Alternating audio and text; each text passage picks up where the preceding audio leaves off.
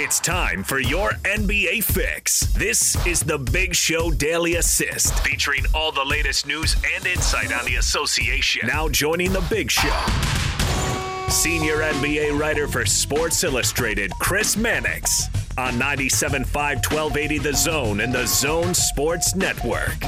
Chris, hello. How are you? What's happening, guys? Nothing out here, you know, nothing at all. Nothing Uh, going on. You know, uh, Chris, you write you write a story about the Jazz and how it's like uh, everything is wonderful, and then next thing you know, people are fighting over being able to play or not.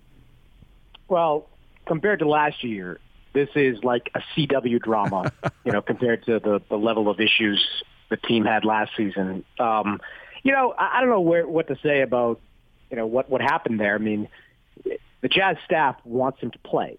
I believe them to be just, you know, anxious about re-injury. We saw with LeBron James uh, coming back a little bit too early, retweaked his ankle, out another week. And I think in part they probably thought they could steal one. You know, the, the Grizzlies were, you know, basically on the outside looking into the playoffs and to fight their way in. I think they thought at home they could steal a game against Memphis. It it ultimately backfired, but I mean, come on, like it, I know you know Eric Waters, the head trainer, one of the best in the NBA, and that staff in general, you know, would do anything to have Donovan Mitchell at 100% out there on the floor. So, look, a player of Donovan's caliber is always going to want to play through stuff. It's oftentimes on training staff and management to uh, hold them out when they don't think they need to be held out. So that, I think that was the case, and hopefully for Utah, it's just a, a minor bump uh, on the road to bigger things. When we talked to you last week, Chris, we didn't know who the Jazz were going to be playing. So give us uh, your thoughts on this matchup and how these two teams uh, uh, match up in this series. I mean, Memphis is tough. Um, you know, I voted before the end of the season for Dillon Brooks on my all defensive team. You can see why. Like in the first two play-in games and in game one of of this series, he is a a pest. Like he gets into you and he makes you work uh, every second you're out there on the floor, and that's probably what Donovan Mitchell is going to be up against going into game two. Just a jersey full of Dillon Brooks, who's going to hound you uh, all over the floor. Not to mention what he was able to do, excuse me, offensively in game one. So they've got weapons. Uh, I think they're peaking at the right time. Getting Jaren Jackson back a month before the end of the season was huge for them. Ja Morant is obviously, you know, approaching that superstar status. They're not superstar, but star status uh, in this league. So, yeah, they've got a lot of weapons. Like, you're not going to just roll over them like a traditional eight seed. Uh, they're going to contest every single night, and you have to, you know, make sure you don't play at their pace, and you've got to be real tight defensively to to keep them off you. What kind of difference do you think Donovan will make in this game? I mean, we saw him play all year. We know what he's capable of, but going up against Brooks, how do you think it'll go?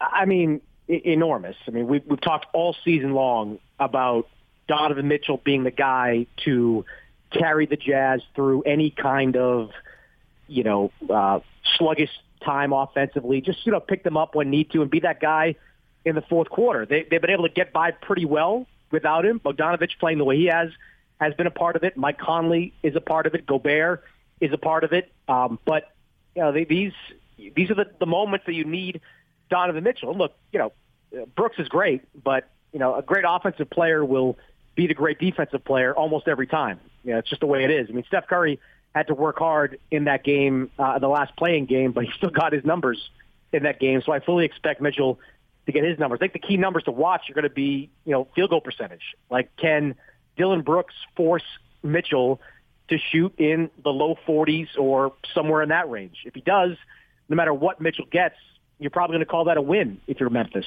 Um, if he if Mitchell's able to shoot a high percentage, uh, it's a win for Utah and probably win the game for Utah.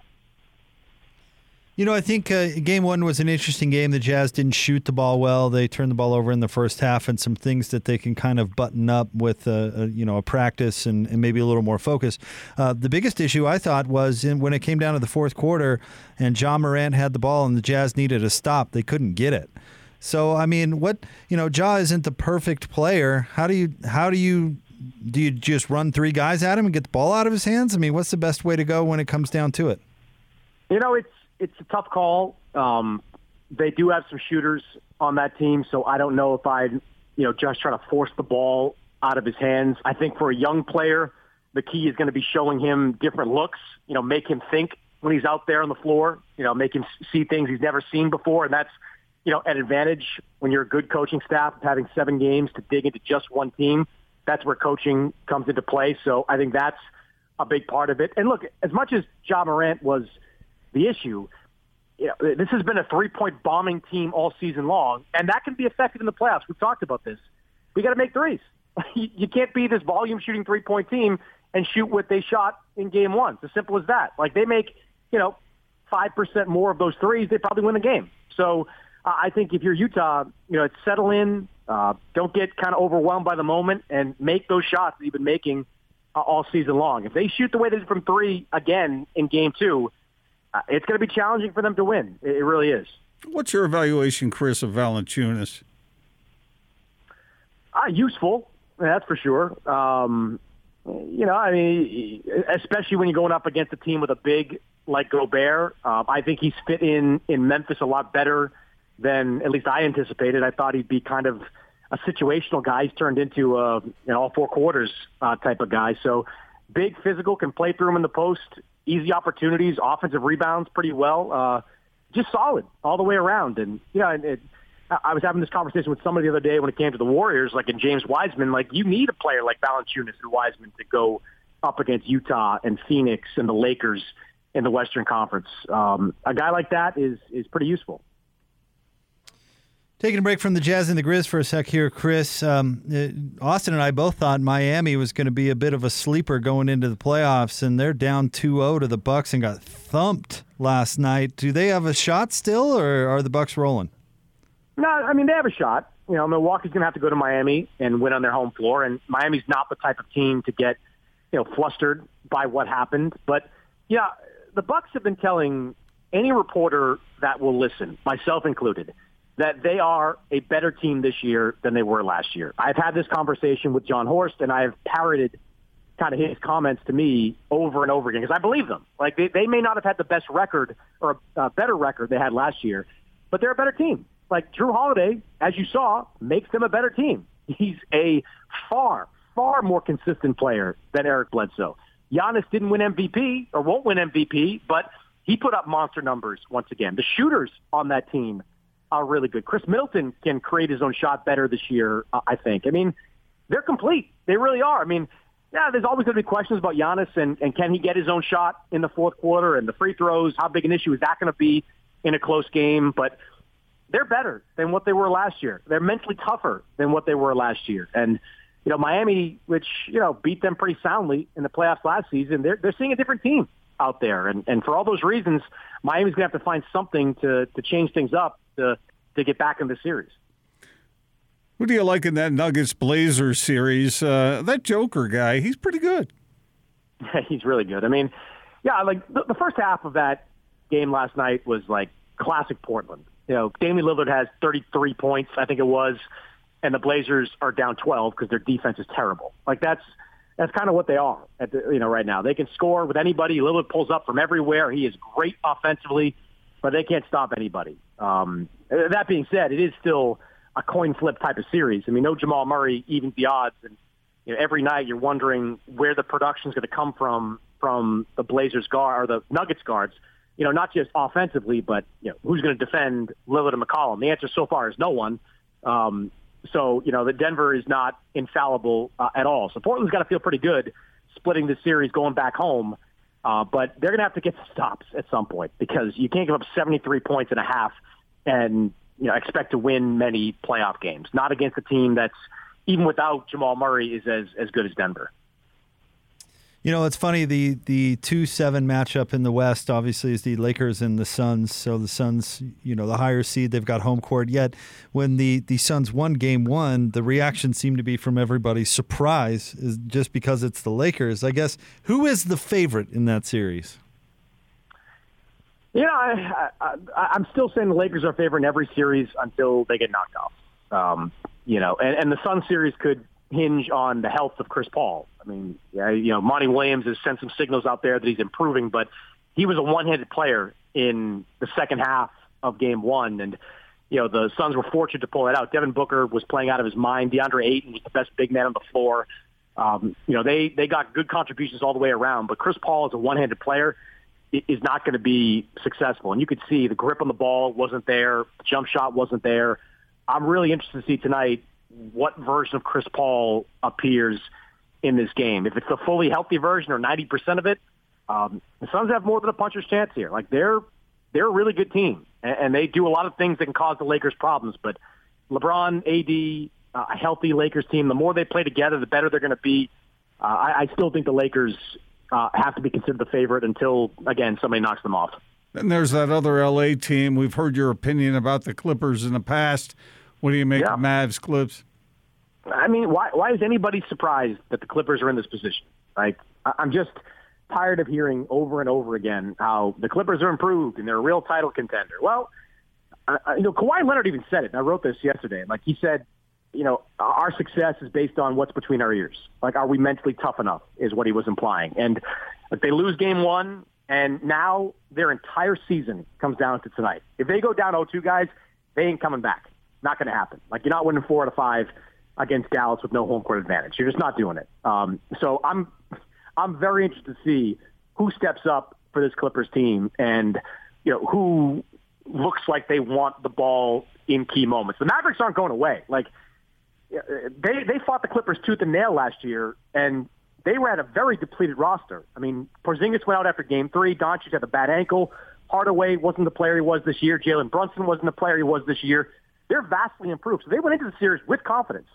Uh, so uh, the Clippers are going to have to to hit back pretty hard, and I don't know. I, I don't know if they have the the mental toughness to do it, but you know, make no mistake, like. It's, it's almost hyperbolic, but the future of the franchise is at stake here. I mean, Kawhi Leonard's a free agent after the season. Everybody keeps assuming that he's going to come back. I don't know why. Like I've done two magazine profiles on Kawhi Leonard. I barely know the guy. Like anyone that thinks they know what he thinks, you're just wrong. So, uh, you know, Kawhi as an unrestricted free agent this summer, after back-to-back years of bowing out early, I wouldn't be confident that he's going to come back. And if he doesn't, what do you do? You have no draft picks. You've only got Paul George. You've got some really no young talent on that roster outside of Zubac you know, this is this is a massive game for the LA Clippers. They've they've got to win this one tonight to have any chance of winning the series. I know you've got a close eye on the Celtics Nets series. Um, is is Brooklyn going to be the buzzsaw that they looked like they're going to be in Game One? Well, I mean, it looked like it at times, right? Like in the first half, they looked like they exactly like a team that never played together. Like they they were out of sorts all over the place. And then the Celtics, who are a very flawed team without uh, Jaylen Brown uh, they couldn't get enough stops, and nobody besides you know like Jayson Tatum and a couple other guys were making shots. So yeah, that's the Celtics' big problem. I mean, Kemba Walker was five of sixteen, Evan Fournier three of ten. You can't have that and expect to beat beat the Nets. So I'm just, uh, you know, I'm just curious to see how the Nets gel in the next week to 10 days. Like, do they get better as they go along? Does the Kyrie, uh, James Harden, Kevin Durant trio, uh, do they find some, some more chemistry after only playing like seven, eight games together? during the regular season. They're, they're definitely not infallible either. I mean, the Celtics kind of with a good defensive game plan made them look kind of silly at times in the first half, and other teams with better personnel are probably going to have equal to more success. So, uh, you know, I think the Nets certainly showed some things and like showed when they get going, they're really hard to stop, especially the start of the third quarter when they just ran the Celtics over coming out of the locker room. Uh, but you know, they're they're still a team that is has has the ability to be beaten and, and beaten pretty easily. Chris, do you think the Jazz come back to beat uh, Memphis? And if it, if it's going to happen, what has to occur? I do. Um, I just think they're a better team. And as long as Mitchell is, I don't know, 80, 85% of what he once was, and he's not, you know, hobbling on that ankle or uncertain on that ankle, uh, I think they'll find ways to win. I mean, give the Grizzlies credit. I mean, they came in and won a big game, but I just, I think the way the Jazz have defended all season long – that's going to come back. Having your go-to scorer back on the floor is going to make everything easier for everybody else. I just think you're going to see a more fluid and responsive Jazz team uh, in this game too. And look, again, it's all contingent on you know Mitchell not hesitating. I mean, we saw LeBron again, not to bring it back full circle, but we saw LeBron when he came back early, a little hesitant, not as sure of himself, not going to the basket quite as hard. You can't have that if you're Donovan Mitchell. You've got to be relentless, going to the rim, attacking, getting to the free throw line you know, driving kicks, all that stuff that, that made him great during the regular season. You got to have all that. And but but if they do, you know, I not only think they can win the series, they will win the series. I think they'll they could win it in five, maybe six games if, if they're all the way back. You know, you mentioned LeBron, uh, Chris, uh, such a great player for so long, um, but the drama. I mean, uh, it, it, it kind of kicks Jake and me straight in the face. I don't know. Is it? Is he always on stage? Is that what the root of that is, or and does it bother you at all, or is it nothing at all? I think it, it diminishes the accomplishment just a, a hair, right? Like, I mean, the shot he made to beat Golden State was ridiculous. You, you don't need to say like I was seeing triple I shot in the middle. Like, come on, like this is not a movie. Like, I mean, that that's it's. I'm sure that his eye was was bothering him, but I don't believe he was seeing three rims. I, I don't believe that. Uh, so it, it kind of, you know, it's like he's looking for the narrative, looking for the storyline that's out there. I mean, but that's small potatoes. I mean, the guy's unbelievable. He's in his mid 30s and he's doing things that no player in their mid 30s has ever done before. Uh, he is still an unstoppable force when he's out there on the floor and healthy. Just you know, credit Phoenix for having a really good game plan. You know, to to slow the Lakers down and enough offensive firepower with you know Booker and Ayton and all those those jump shooters, Cam Johnson uh, to beat him. But he's yeah, LeBron's still just a generational talent. We're we're just not going to see anybody like him for a very long time. Uh, the drama, I described it to Gordon Chris as uh, LeBron's uh, viewing things as if from the lens of the documentary 20 years from now. yeah, I mean, it's, it's like The Last Dance. He's, yeah. You know, this is like, oh, it's a play-in game. And look, he's, he's, look, he didn't set it up this way, but if the Lakers win a championship this year, it might be the greatest accomplishment he's ever had. I mean, going from the seven seed, being part of a play-in, and then winning a championship, he would have gone from winning a bubble championship to winning uh, a championship as a seven seed. Combine that with coming back from three one down to beat the Warriors. That's like that's the trifecta right there. That's the triple crown of, of great accomplishment. So he's he got it. Like it's just you know, how he kind of embellishes it. I think that uh, that I would say bothers me per se, but you notice it. Do you think it stems from the fact that he's had a camera on him from the time he was what 13 years old? Yeah, and and by the way, never done. He's been under more of a microscope than any athlete in sports history, including Tiger Woods. Like he has been under the hottest of lights since he was 15 years old, probably. And what has he done that's been bad besides this stuff, like the goofy little narrative driving stuff? He doesn't have anything criminal. He doesn't have anything, and there's nothing bad that he that he's really ever done. Maybe the, like we hold what we hold against LeBron or stuff like that, and like the Decision from back in 2010, which was a dumb TV show idea that was originated by young guys that, you know, thought they were doing the right thing. Uh, that's it, though. that's it. And that's, that to me, that's as much an accomplishment as any for LeBron to, to be the kind of role model that he is and, and the leader that he is, despite the fact that he is the most scrutinized athlete ever. Uh, I find that to be just as remarkable as anything else. Chris, thank you as always. Have a great week. You got it, guys. Our friend Chris Mannix, senior NBA writer for Sports Illustrated. What he says is largely true. I mean, LeBron is such a great player. Um, it, it kind of overwhelms the rest, and yet the seeing three baskets thing, See, just, I, you I, can't get rid of it. It's just it, you want to get rid of it. it. It's like no, no, don't tag that on there. You don't need that. You know what it reminds me? Of? It reminds me of uh, someone who over decorates their Christmas tree. You know, it reminds me let, of somebody let the, who let the uh, tree uh, breathe a little bit. You know, let some of the natural stuff come through. You don't have to throw tinsel all over every branch. It reminds me of somebody who really overcooks their anecdotes. yeah, I can't stand that. All right, stay tuned. It's the big show. We'll have more coming up next 97.5 and 1280 The Zone.